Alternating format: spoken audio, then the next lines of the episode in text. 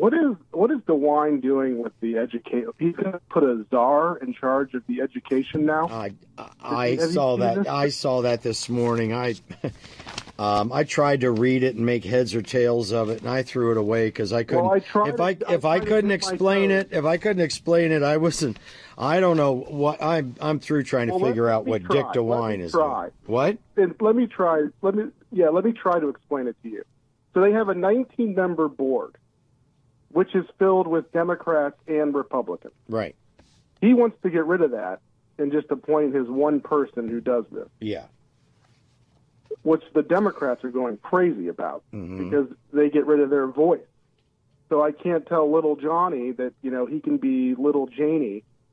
So they, you know, they want to have their influence on this. I just my my problem with this is what happens when Dick DeWine – is retired with his stupid glasses on the golf course, and you know there's a Democratic governor, and there's one person in charge of it.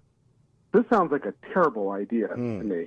Yeah. Well, I I don't like bureaucracy, but why would you make one person in charge of the whole thing? I, I don't I don't understand the whole I don't understand it. I mean the school districts alone they have they're so big with the, the members of their school boards and they're all nuts too. I mean, I'm the pride of Ravenna, but they, I mean, that that place is bonkers. and you go around to the other place. I mean, I mean Akron. I mean, Columbus may be the only one that's actually kind of sane. Oh, I don't know about that either, but yeah, I don't know. But you know what I'm saying. I though. do. I mean, yeah. And then the last thing is, if you want to talk about Michelle Obama, do you remember? I always make the blue dress joke. Joan Rivers he she basically said Barack Obama was walking around in a blue dress. She ended up dead a couple weeks later. That's What's right. going to happen when Michelle runs? You're on the air, WNIR. Hello.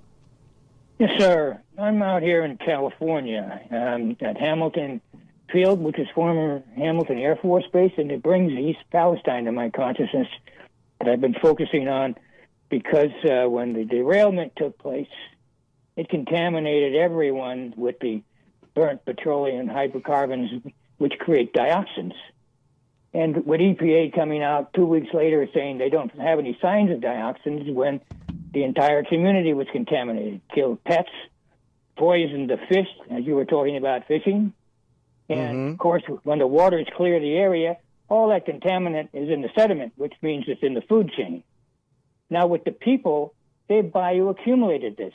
My concern at Hamilton, 30 years ago, when it was closing, my buddy who was the facility manager, we focused on the dioxins that were at Hamilton and all the contaminants that were at Hamilton. But Barbara Boxer got a good idea with Goldman Sachs to build hundreds of homes. Mm. and when you buy a home at Hamilton Field, you have to understand, which you've probably forgotten when you bought the home, that you can't plant food products in the soil Hmm. Because of the existing contaminants. Hmm.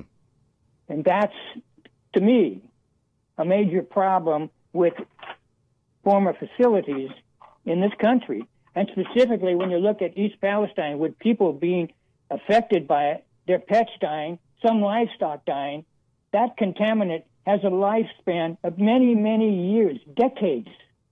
What are we going to do about the health of those people who are contaminated?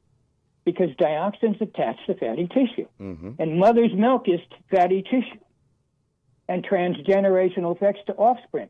Now, at Hamilton, we don't have the, the records yet of those who moved in, those who were conceived, and children who were born during that time to know what degree of carryover they had from the toxins that exist there. Mm. But at, in East Palestine, that's a crime. The governor hasn't even put forth for funds for those people. What's going to happen if they're not tested so they can evidence the fact that their future illnesses aren't in a direct causation from the existence of the contaminants Mhm. or that derailment? Well, I, uh, this is a real concern. Our, our government's not in action. The, the investigative general at EPA was complaining because there is corruption in EPA. Yeah, there's been forever, and it doesn't matter what party's in place, but money talks. And the problem is they deny science in EPA from the science created in EPA.